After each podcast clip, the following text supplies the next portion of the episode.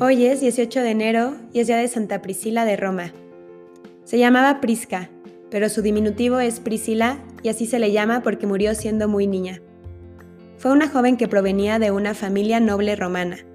Teniendo tan solo 13 años, fue acusada por ser cristiana y enseñar el cristianismo a niños, y apresada por el emperador Claudio II, quien creía que los cristianos eran enemigos de su imperio y de sus dioses.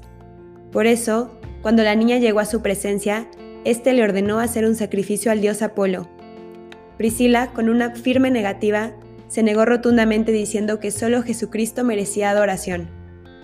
Como consecuencia por defender su fe, fue golpeada sin compasión y enviada a prisión donde la torturaron utilizando aceite hirviendo.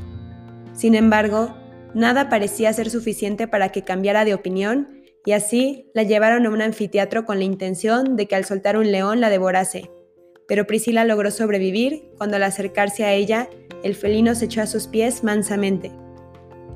Cuenta la historia de que sus enemigos enfurecidos la arrojaron a una hoguera, pero nuevamente el fuego no le causó daño y entonces, finalmente, la llevaron fuera de la ciudad donde la degollaron. Tras su muerte, los cristianos enterraron su cuerpo en las catacumbas de ese mismo lugar. La Iglesia de Roma se ha convertido en el punto de referencia para todas las iglesias del mundo, no por el poder del imperio, sino por la fuerza del martirio. La muerte de Priscila fortaleció a la Iglesia y su sacrificio heroico fue modelo para los cristianos. De hecho, solo los mártires eran considerados santos por la Iglesia hasta la Edad Media, en que empezó a canonizar personas que dieron testimonio de su fe de otras maneras. Priscila fue una joven que murió convencida de que Jesús nos enseñó la mejor manera de vivir. Y hoy es un buen día para preguntarse, ¿cuántos jóvenes estarían dispuestos a entregar su vida por Cristo?